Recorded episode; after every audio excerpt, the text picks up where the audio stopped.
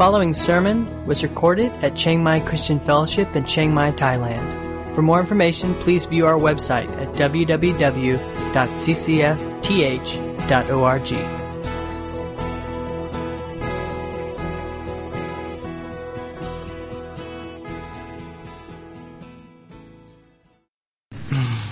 Well, in Romans chapter 13, Paul talks about uh, do you know what time it is?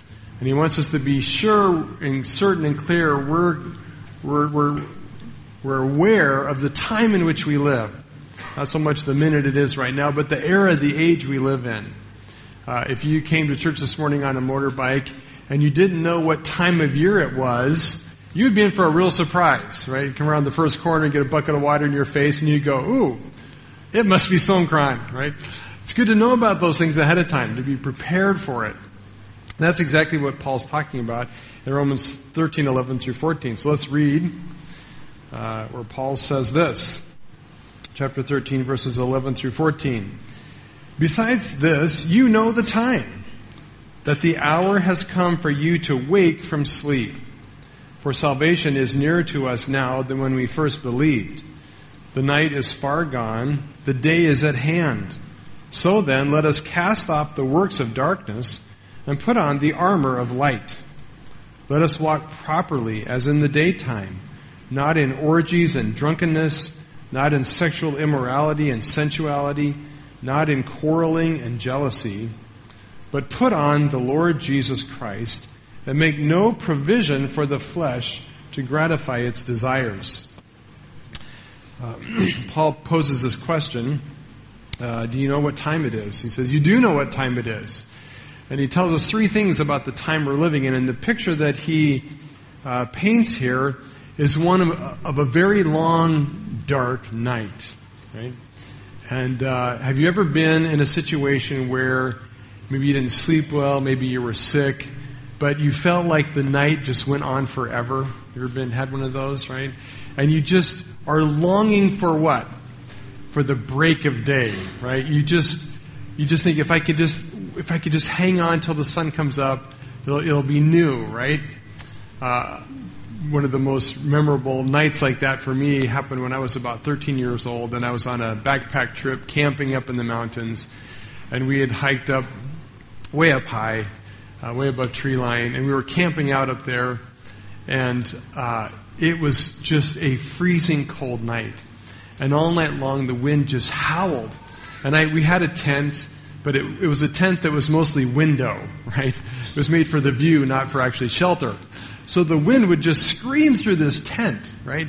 And I mean, it was cold. Cold enough that when we woke up in the morning, there was actually two or three inches of snow on the ground, right? And uh, this is like July, but up high it can snow. And I was just not prepared for this. And I was sleeping in basically this kind of sleeping bag designed for a slumber party in your living room not, not a snowstorm at 12,000 feet. And I just thought I was going to die. And I couldn't sleep all night. I was so cold. I was just freezing. And the wind, I could just feel the wind going through my sleeping bag, through my bones, and out the other side. And I just thought it was a night that would never end. And I just remembered shivering, curled up in as tight a ball as I could get, you know, warmed by only my own breath, right? And I just could not wait for morning to come, for sunshine, for something warm, right? And I just lived in anticipation of that. Well, that's the picture that Paul is painting here. He says, uh, You know the time, the hour has come for you to wake from sleep. Well, why? Well, because dawn is about to break. It's almost morning. It has been a long, dark night. And he's picturing this in terms of human history right? For a long time, the world has slept and slumbered in this darkness, but it has been a miserable darkness. It has not been fun. It has been an endless night, and we long for the break of a new day. And he says, Hey, guess what time it is? It is time to get up. Now, the, the day is about to dawn, but it hasn't dawned yet. But it's almost there. And now, now this is where the, the image for us in our day and age breaks down a bit. Okay, for them, when they heard this word, it's dark, but the day is about to break, it would make sense to wake up. For me, that doesn't make sense, right? In the day and age we, we live, in my world, the sun gets up first. Sun gets up, then I get up, right? But that's because we live in an era of electricity where we don't have to get up when the sun does because we can stay up long after the sun goes down. But in, in, in Paul's day and in Paul's time, daylight was precious. Right? Especially in the winter, the short days, you didn't waste daylight. So you wanted to make the most of it because when the sun went down at night, your work was done. You're not going to read any more books. You're not going to do any more work. Uh, when it gets dark, it's dark. And maybe you can stumble around a bit by lamplight, but pretty much, uh, as the saying goes, make hay while the sun shines. Anybody know that saying? Some people would. It means make good use of daylight. So if you lived in, in Paul's day, you wanted to get up before the sun got up. So when that sun broke the horizon, you were prepared and ready to make good use of the daylight. That's the picture here. So he says, look, the day is about to dawn. It's time to wake up. Quit sleeping. Get ready for the new coming uh, day, which is about to dawn. So what is this, this new day? Um, well, he says, uh, in verse 11, he says, You know the day and the hour is coming uh, for salvation is nearer to us now than when we first believed. He says you need to be ready for what's coming next. And the breaking of day that he's talking about is the coming of our salvation. Now, a lot of you may be thinking, hmm, but I thought I already got saved, right? Uh, if I were to ask you to raise hands, how many of you got saved? Hopefully, most of you, if not all of you, would say, I've been saved, past tense. So what is Paul looking forward to when he speaks about our salvation is coming. Well, salvation for us who trust Christ, who trust in His Word, comes in three phases. It comes past tense for most of us, at a point in our past when we understood the message of the gospel and we put our faith in that work of Jesus to save us. And so we received His gift of salvation and it begins a saving work in us. So we can say in a sense that I got saved when I was 10 or 12 or 15 or 25, right? It means we received his gift of salvation. But Paul also talks about us working out our salvation. That in the present, we also are appropriating God's saving work. So it's not a finished thing yet. Uh, past tense, it got started. Present tense, we're working on it. The Holy Spirit is working on fulfilling it. But ultimately, our salvation is, in its final state, is future. Uh, we're not as saved yet as we are going to be. Uh, there is more work to be done. And what he's talking about is the coming day when Jesus will return and he will accomplish fully all that he has promised to do in saving us. We get a new body, we get a completely new life, uh, whereas we are in the process of being remade. On that day, it will be finished. It will be completed. It will be accomplished. And all of God's salvation will come to fruition, will come to fulfillment, will be accomplished at that time. Well, when does that happen? Well, it happens when Jesus returns. Uh, Jesus died, he rose again, he ascended to heaven, and we know that one day he's coming back as he promised, and when he does, he will bring his salvation with him.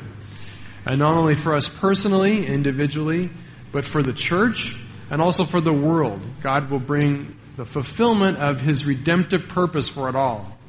So he's talking about a day in the future when Jesus will come and he will restore and, and bring his final redemption to all creation, cre- created order. Um, and we need to be prepared for that. He says, wake up because the end is almost here. That great day, that final day of God's salvation is dawning, right? It's dawning. And in fact, he says it this way in verse, uh, verse uh, 12. He says, the night is far gone the day is at hand. Uh, the night is well advanced. He says we are almost to the end, and we are right at the verge of the break of dawn.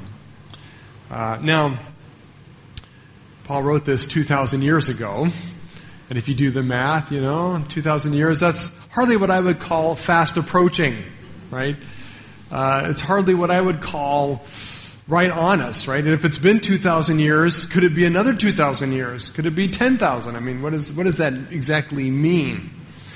And it's unfortunate um, that because we've seen this long period of time elapse, we can kind of get lulled into this sense that fast approaching means you know, like a turtle's pace, right? Like, it's really not going to happen. Not in my lifetime, right? It's been 2,000 years. Odds of it happening soon? Probably not. Well, what did Paul mean by this? Were they mistaken? Uh, did they not understand God's program? What does it mean, this fast approaching day? Well, it, it really means at least three things. First of all, uh, he says that it is closer now than when we first believed, right? Uh, and if Paul could say that in his time, imagine how much closer it is now 2,000 years later. Right? The truth is, it is closer than it was. And every day it moves that much closer. So what Paul says here is true. It is getting closer. Every day of our life brings us one step nearer the final fulfillment. Second, um, what, what, what the New Testament, I believe what the New Testament believers understood was that there was no event, no great major event in God's purpose and plan that stood between the cross and Jesus' second coming. Right? And throughout the Old Testament, God laid out His plan and His purpose and His program. And the pinnacle and climax of that plan was the cross. Was Jesus' work redeeming us on the cross and His resurrection. Uh, between that event and Jesus' second coming, there is no other event. Right? So if, if we're on a train of life and we're speeding down the track, right, the next stop for us is Jesus' second coming. Right? There's no other things on, there's no other events that have to take place before the end, before the breaking of this day. So in that sense, both in, in Paul's time and in every era since, we're supposed to live with the sense of the imminence or the suddenness that this day could spring upon us. Right? And uh, certainly in the, in the, New Testament, they, they lived with that expectation. Uh, the third thing that we must keep uh, in perspective is that the focus is not it, the focus is on the certainty of it happening, not on the timing of it. Right?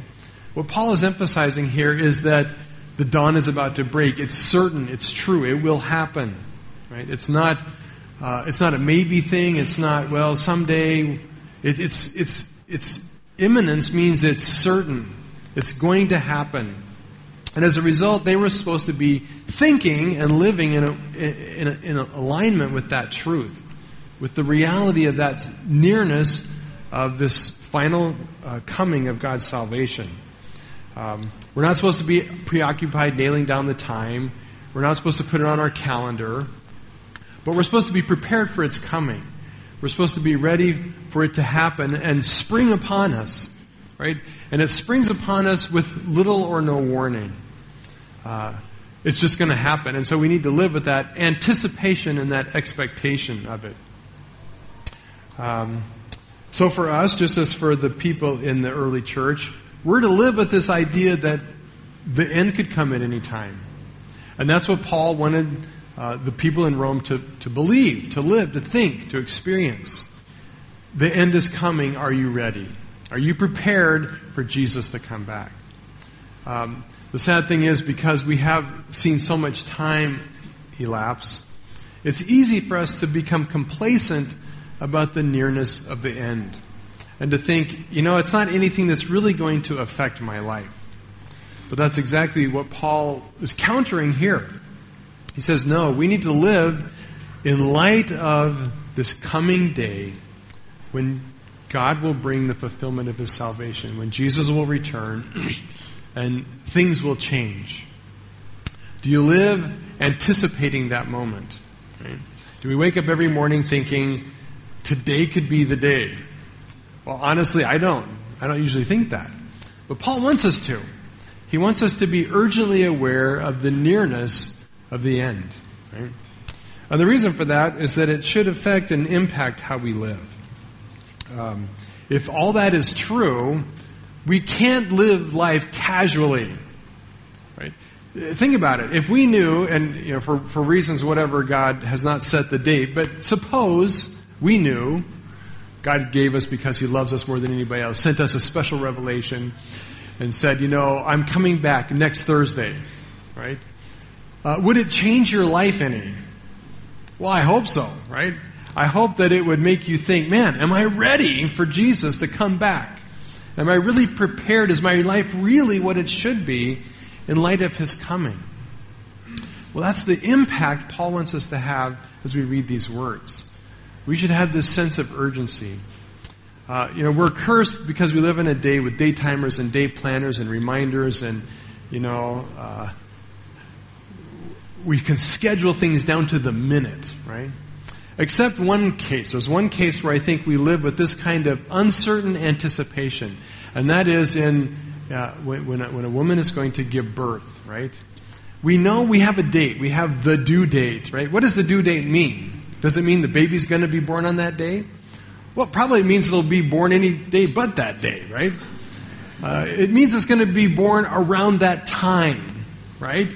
Like maybe a month before to several weeks after, depending on you know how the doctors arrange things, right? Now you may be blessed with a you know an appointment for a cesarean where you know it's going to happen, but even then there's the sense that what happens if if you know things start happening before that, right? So there's a sense of anticipation um, that you know it's going to happen, but you're not sure when. Well, that's how uh, Paul wants us to think about this. Okay, it's coming. It is certain. We're not sure when, but we better be prepared. We better be ready. Well, what does being ready look like?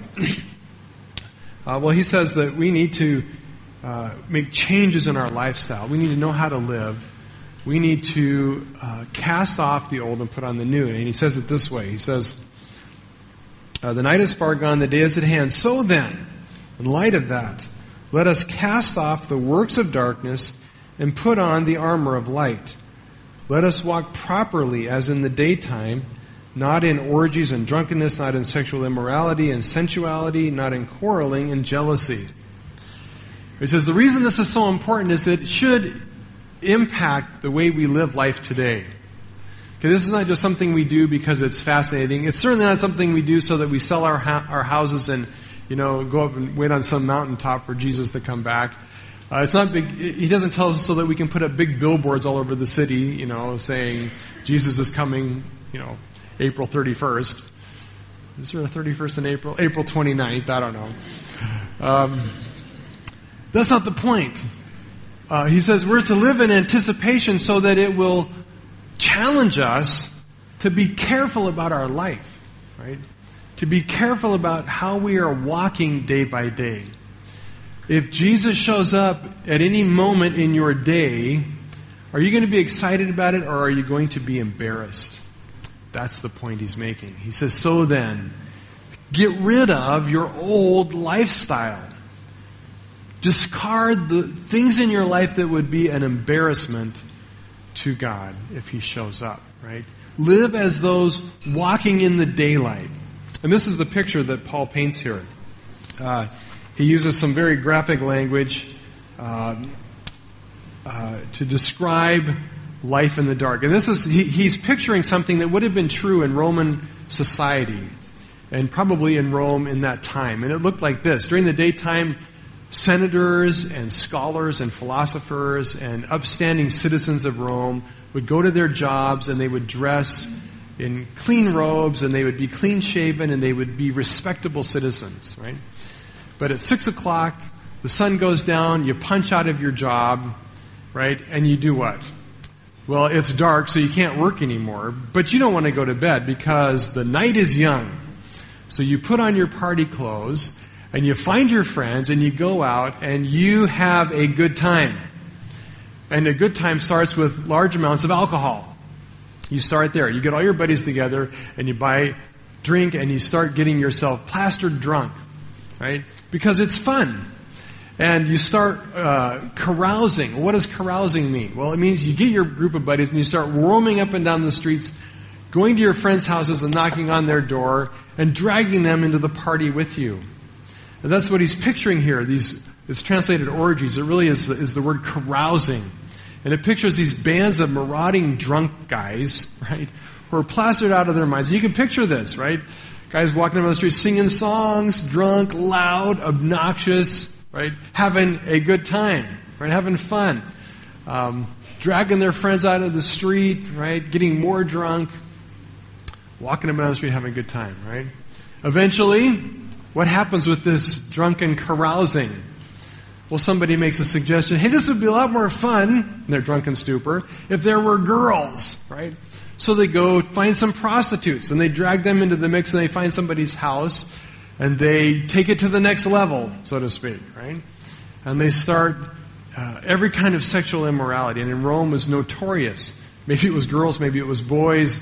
Uh, you know, there's no limits, right? And it would go on like that. And they would keep drinking, and there would be sexual immorality, and there would be every kind of bad thing, right? Then eventually that all wears off, and in the latest hours of the night, what happens? Well, if you've ever run around a lot of drunk people, or if you've been one of the drunk people, you know what happens, right? The senators and the philosophers and the scholars all start debating society, which is great when you're drunk, right? Because your arguments are so clear and succinct, and because you hear so well what the other guy is saying. I've, I've, I've seen this, you know. This guy's going off yelling and ranting and raving. This guy's ranting and raving. Neither one of them has a clue what the other guy is saying, but they're sure they're against each other, right?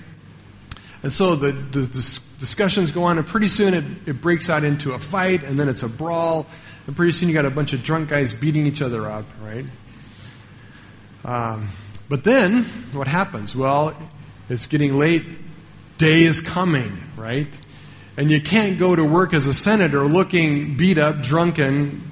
You know, you got to clean up your act. So they go home, sleep off the booze, wake up early, cover the bruises, right? Put on clean clothes so that you can go out and look respectable. That's what Paul's picturing here, right? But he uses that analogy to, to, to paint the picture of life for us, right? The life of darkness was what? It was this drunkenness, carousing, this lifestyle of darkness that, that Paul's saying, look, even for the Romans, would not be appropriate in the daytime. Right? And he says this, he says the day is coming. God is coming back. Jesus is coming. Put off that old lifestyle because when Jesus comes, you want to be presented before him respectable. Right? You need to clean up your act. You need to put off that lifestyle of darkness, of carousing and drunkenness and you need to put on uh, the clean clothes of a new lifestyle that's suitable for the day. Right? That's the image he's painting. And for the Romans, um, it, it, probably fit pretty accurately the way their life was before they came to Christ. For many of them, this is probably the lifestyle they were involved with daily, right? Daily, drunkenness, prostitutes, uh, immorality, filth, debauchery, fighting, quarreling, right? That was their lifestyle. Just to clean up in the day, to look respectable, to go back and start all over again. Uh, now, for us, uh, some of you may have come from that lifestyle and been saved out of that. Many of you maybe maybe have not, right? Uh, but the point is not, you know, did you live that kind of drunken lifestyle before you got saved? The point is this: your own lifestyle was not appropriate for the coming of Christ. Whatever your old life was and is, whatever the old habits and old things of your life are, there are things in your life, sins, things that you wrestle with and struggle with, that you know you would not want to present to Christ. When Jesus shows up, you don't want Him to catch you engaged in these things. Uh, for us, it may be things like addictions, alcohol or drug or pornography or work or thrill seeking or sexual addictions.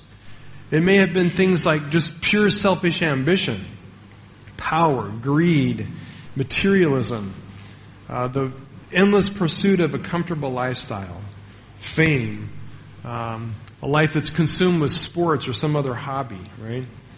Uh, all of us had idols of our former life. Okay? None of us were born in the daylight. We were all born in a in a period of darkness. And all of us lived a lifestyle that fit the darkness. Right? And all of us have a flesh, Paul says, that still struggles, is still pulled by those forces. What are the idols in your life? Um, the, and the truth is that some of you deal with idols and you struggle with things that are socially unacceptable. So if you struggle with alcoholism or pornography or uh, drugs. We know those things are not socially acceptable, and they are hidden in secret. Um, and there are things that you do privately away when nobody's looking. Some of us, though, have addictions, have idols that are quite socially acceptable, right? So you get applauded for these things. So if you're a workaholic, uh, especially if you're a workaholic in ministry, people love this, right? People applaud you for it. You get awards for this, right? Does it make it less of an idol? No, right? Um, now, of course, in all these things, uh, we've got to be careful because what for you is an idol, for somebody else is not, right? So what, what is a sinful thing for you, for another person, they can do it, right? They can, they can keep it in balance. It doesn't dominate and control their life. But we all know the things that, if given free rein in our life, would dominate us, would consume our time and our energy and our thoughts, and ultimately would consume our affection and devotion that belongs to God. Okay? What is it in our life that we struggle with, that tempts us, that we wrestle with? Um, well, those are the things of the darkness. And, and, Paul says we need to strip off those things. And the image he uses here is of, of, of taking off, of, of, stripping off the old clothes, right? Those old garments. You need to strip off, cast away this old lifestyle. And you need to adopt a different lifestyle. One that is fitting for the daylight instead of the dark. Uh, and he says to replace us, so we, we get rid of those things. And instead we suit up, we put on the armor of light. Right? So we don't just get rid of, but we now have to put on new clothes. And he specifically says we put on the armor of light. I love this picture in this image. Okay, when we got up this morning, it was Sunday, so we got up and we dressed appropriately except for Roman back there who's got this bright green Songkran shirt on, you know, that's, he's, he's dressed for Songkran, right? Uh, the rest of you dress for church. Uh, we get up in the morning, we gotta think about today what's going on. What am I, what am I dressing for today, right? If you're going to a construction job, you dress a certain way. If you're going to a business job, you dress a certain way.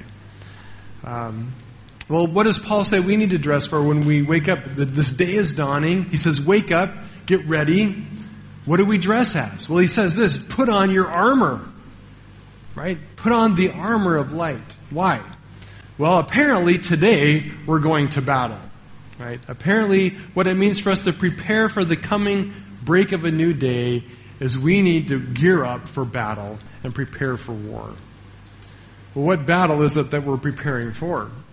Well, he says we, we, we put on the armor of light because we are battling against this darkness. Okay? Because the day's coming, but it's not quite there yet. We're in this, this window between the end of the night and the coming of a new day. And we must put on the armor of light so that we can battle against that old lifestyle of darkness that still wants to control us, right? That still has a pull in our life. And he says every day we got to wake up prepared to fight against and do battle against that old lifestyle. And not only for us, but in society as a whole, we are at war. Too many times we get up in the morning and we dress for vacation. We don't put on our armor, right? I dress to have a good time, not to go to battle. Paul says every morning we need to get up, we need to dress, we need to prepare for the battle that we face by putting on the armor of light. Um, well, so what does this look like in everyday life? Okay, so this is the picture Paul's painting. Hopefully, I painted that clear so you can see that. End of the night, we wake up, we put on our armor of light, we do ready, we get ready to do battle against the things in our life the idols, the forces, the temptations that pull us every day. And by the way, it doesn't matter if you've been a Christian for a week, a year, 10 years, 50 years, 100 years. Those battles are battles we must fight every day. Right? The idols, the things that we struggle with, if you killed them yesterday, guess what? Today, they get new life. Okay, just like video games, right? Every time they just come back, endless, right? That's how it is. And I've talked to people who struggle with sin in their life when they're 15 I start talk to people who are in their 60s and 70s, struggling with the same temptations. Okay, don't ever feel like, well, I'm older now, I've been a Christian forever, I got this under control. Right? Uh, the only way you get it under control is if you've been diligently fighting the battle day by day by day. Okay, because the temptations never go away. Maybe they change. Um, maybe uh, new toys come into your life that entice you, right?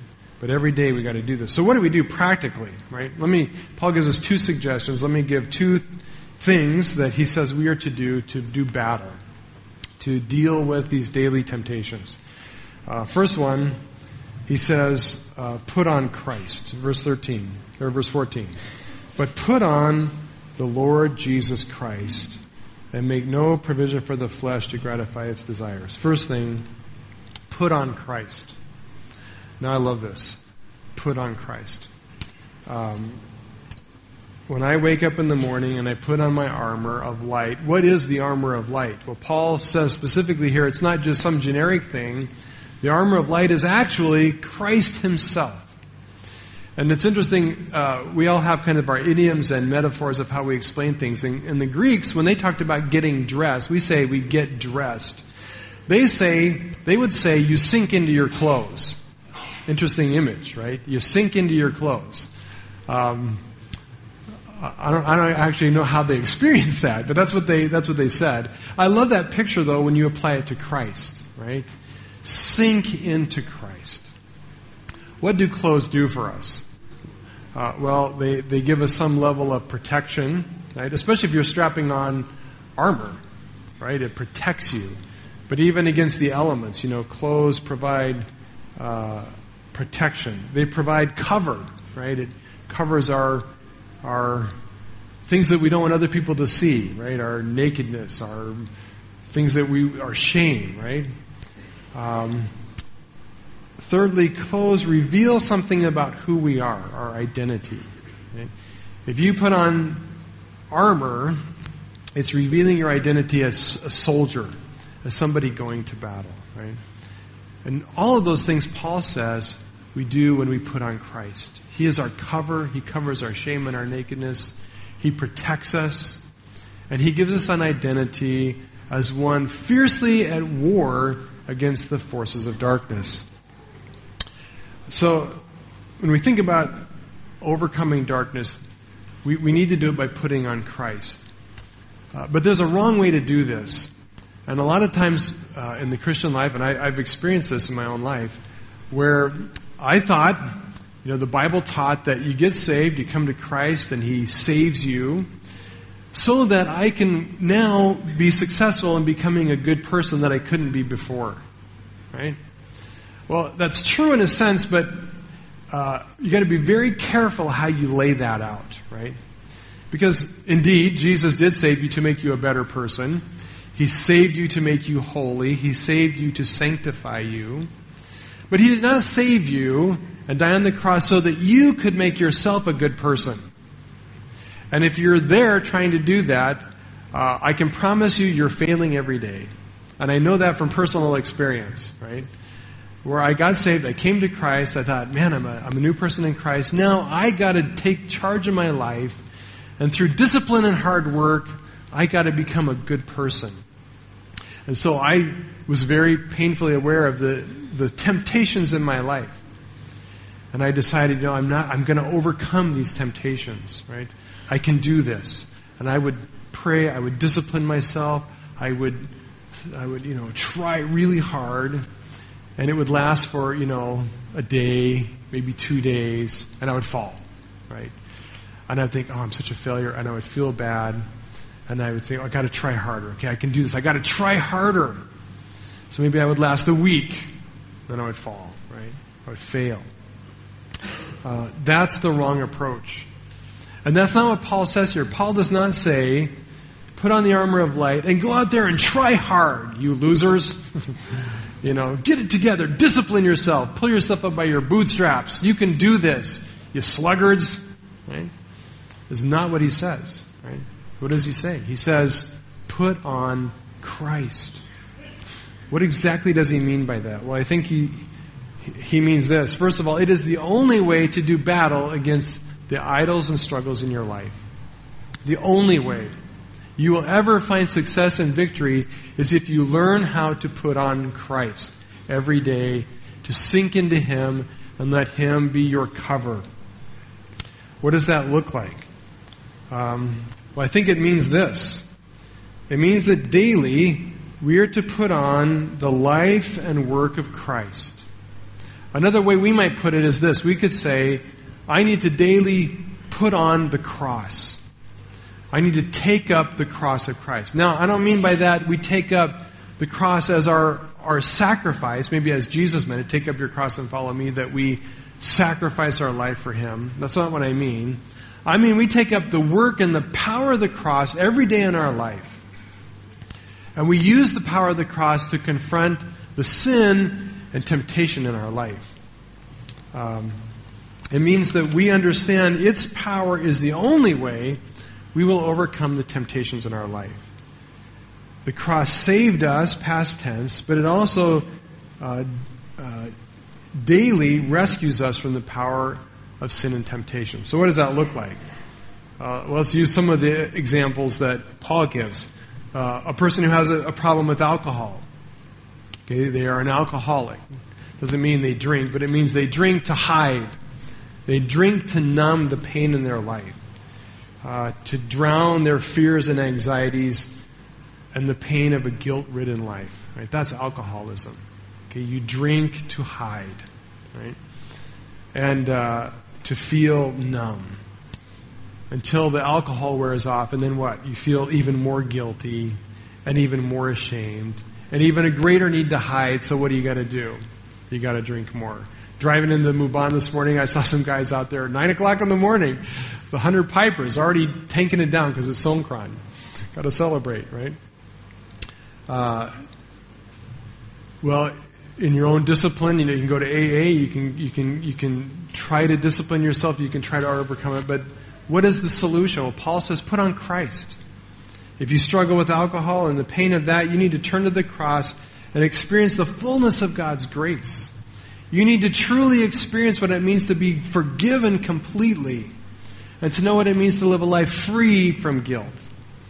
That no matter how drunk you got yesterday, God forgives you and gives you a clean slate today.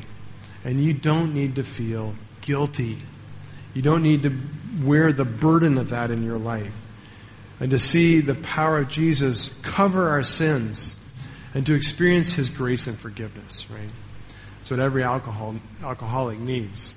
Right? And ultimately, they'll never experience deliverance, true freedom and deliverance. They might go dry for a long time, but they'll never overcome the inner darkness of alcoholism until the cross touches that part of their life and brings its healing. Powerful healing. Uh, what about sexual addictions? Um, and, and I know the reality is that the statistics are that somebody in this room has an addiction to porn. That's just the statistics of it. Somebody struck, and, and if, if they're not succumbing to it, there's a whole lot of others who are tempted by it, right? who struggle with it, who are lured by its pull. Well, what is the power of pornography? The power of sexual addictions? Well, it's, it's experiencing pleasure to give you a brief moment of joy and escape. Kind of like alcohol, right? Your, your life hurts and and it's lonely and there's emptiness in your life. Maybe from broken relationships, maybe from relationships that don't work, maybe just from uh, your inability to connect with people and you are empty inside. And uh, sexual addiction gives you a temporary sense that you're connected with another person, even though you're really not. It's the illusion of it. And there's a brief, fleeting moment of pleasure and joy when you feel like you've connected with another human being, even though it's a lie. Well, how do you overcome it? Well, uh, you turn to the cross, right? You put on Christ, Paul says. His work, His death, His resurrection. And in it, you experience the life and the joy that He has given you, an intimate relationship with Him, right? So instead of trying to fill your life with joy and connection through a sexual addiction, You try to connect with Jesus, right? And you find a joy inexpressible in Him. Uh, I wish I had time this morning to read the story of Augustine who experienced this in his life. Was a guy who was uh, terribly addicted to girls and felt the pull of them constantly in his life. Was never able to break it until he found Christ and had an intimate, deep connection with Him. And from that day on, he never once again turned back to girls, to immorality. Right? Um, maybe those are not, those are, you know, definitely socially unacceptable ones. Um, Paul talks here about strife and, and, and, and jealousy. The word, word actually he uses is zeal. A person who's zealous. And it really has the picture of somebody who's got just a white hot raging anger. Maybe that's what you deal with. Uh, you desire to vindicate yourself and prove you're right and they're wrong, right? That's your addiction. That's your idol, right? Uh, at the root of it is a pride that wants to validate yourself uh, and justify yourself when you are hurt and wounded and restore your broken and wounded pride. And you do that by getting angry when things don't go your way, when people hurt you, when people abuse you, or when people abuse somebody else, or just anytime there's an excuse to get angry, right? And there's some release in that. There's something you hold on to in that anger. Uh, and it becomes a destructive force in your life, right? It, like those other things, gives a brief moment of joy, of conquest and victory.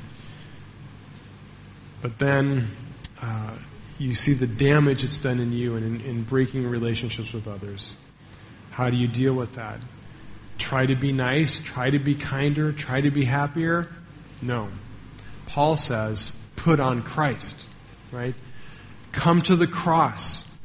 Come before the cross of Christ and realize that you are not better than anybody else. You are not justified in your anger because you are a sinner just like they are. And the reality is, what they have done to hurt you is nothing compared to what you have done to hurt God, to sin against the God of the universe. And God was angry with you. And God had every right to pour out his wrath and anger on you, but instead he did what? He poured out his wrath on his own son, right? He vented his anger not on us, but on his own son on the cross.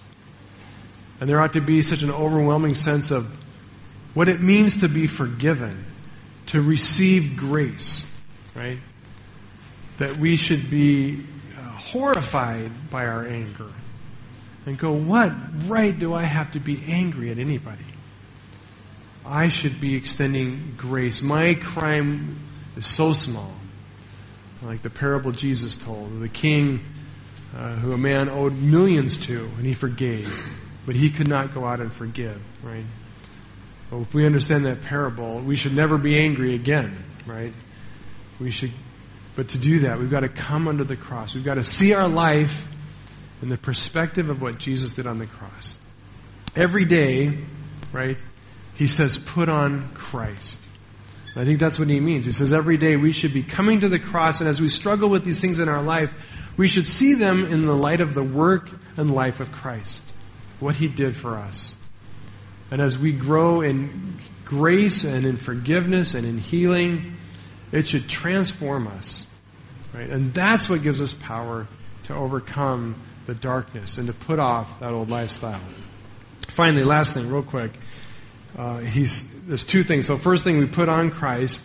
But it doesn't mean that we don't do anything. It doesn't mean that we carelessly live our life. In fact, he ends with this final word. He says, um, uh, "Put on the Lord Jesus Christ and and make no provision for the flesh to gratify its desires." Okay, so we put on Christ, but we also got to be very proactive about how we arrange and order our life. He says, "Do not make provision for the flesh. Do not accommodate sin." Uh, kind of a modern paraphrase with this would be do not cater to the sinful desires of the flesh. Right? Don't order up, you know, don't, don't order off the menu that the flesh gives you. right? Don't arrange your life in a way that accommodates its desires, meaning its sinful desires, those things that we know are a problem for us. Uh, in other words, arrange your life as far away from sin as possible. So as you become aware of things in your life that are a weakness, that are a temptation, that are a struggle, you need to figure out how to make your life uh, with as many boundaries and fences around those things as possible, as absolutely possible, right? So if drinking is a, and partying is a temptation for you, don't go to parties, right? Don't go to places where that would be a temptation. Stay far away. Go to the library, right? Go to the jungle. I don't know. Go somewhere else, right? You probably need a new set of friends as well, because if, if your friends are all the party animals, you need new friends, right? So you change your lifestyle. You remove yourself from that. You say, hey, we're going to a party tonight. Say, hey, you know, why don't we go like to church instead? a thought. Let's have a Bible study. If you struggle with sexual temptation, you know, stay away from girls. Stay away from uh, computers. Stay away from the avenues that those temptations come. They say, well, that's impossible. You know, there's girls everywhere. There's a problem, right? There's computers everywhere. I got to do my job on my computer. Okay, true. But this is what you can do. Stay away from private places. Don't isolate yourself. Don't put yourself in a place where sin can happen. Right? Um, be careful. Don't use your, if you struggle with uh, pornography, don't use your computer in private. Right? Use your computer where there's lots of people around, where you are accountable. Right?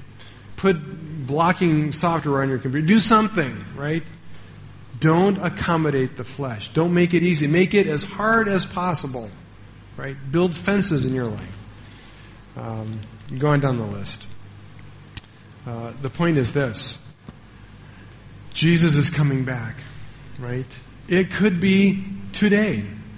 It could be next week. I don't know when it is.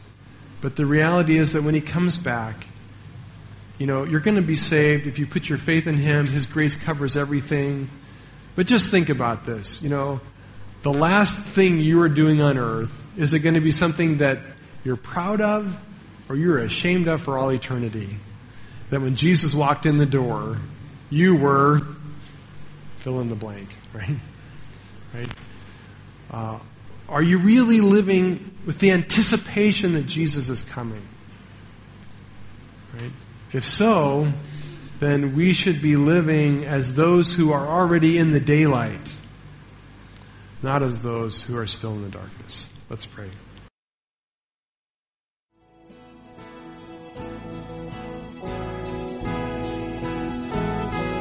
You've been listening to a sermon recorded at Chiang Mai Christian Fellowship in Chiang Mai, Thailand. For more information, please view our website at www.ccfth.org.